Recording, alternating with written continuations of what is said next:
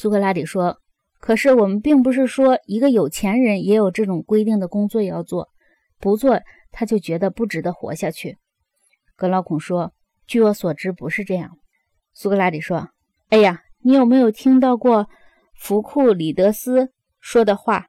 吃饱饭以后应该讲道德。”格劳孔说：“我想吃饱饭以前也应该讲道德。”苏格拉底说：“好，让我们不要和他在那一点上争吵，让我们先弄清这一点：有钱人要不要讲道德？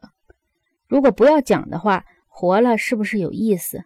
一天到晚当心身体，对他们遵从福库里德斯的劝告有没有妨碍？虽然对于专搞木工以及其他工艺的人，无疑是一大障碍。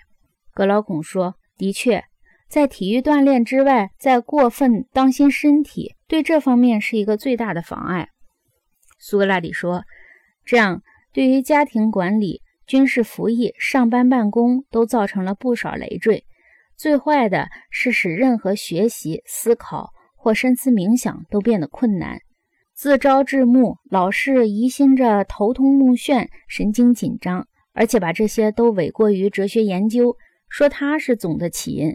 这样便使人老觉得身上有这种那种的不舒服，老是烦恼。这对于学习、沉思这类的道德实践和锻炼，简直是一种绊脚石。格劳孔说。当然会这样的，苏格拉底说。那么我们可以说，阿斯克勒比斯是早已经知道这个道理了。对于那些体质好、生活习惯健康、仅只有些局部疾病的人，他教给了医疗方法，用药物或外科手术将病治好，然后吩咐他们照常生活，不妨碍个人尽公民的义务。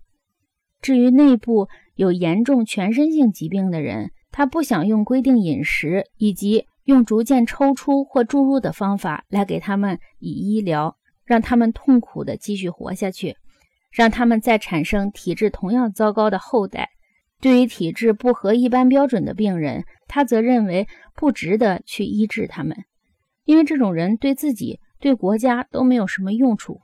格劳孔说：“按照你来说，阿斯克勒比斯真是一个最有政治头脑的人呢。”苏格拉底说：“显然是的，他的孩子们也是这样的人，在特洛伊战场上都是好战士，又是好医生。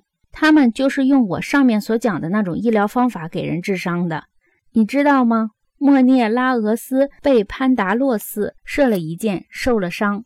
他们把淤血吸出，敷上了些缓解的草药。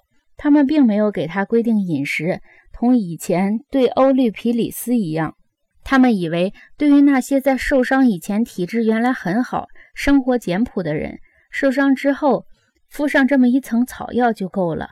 虽然偶然也喝一种奶酒，但是对于那些先天病弱又无节制的人，他们则认为这种人活了于人于己都无用处。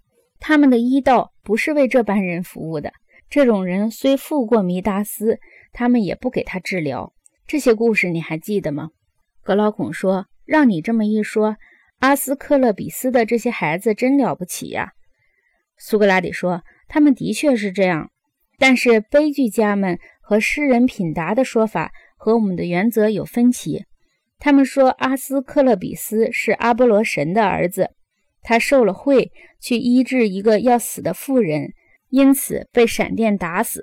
根据前面我们讲过的原则，我们不相信悲剧家和品达的说法。”我们认为，如果他是神的儿子，肯定他是不贪心的；如果他是贪心的，他就不是神的儿子。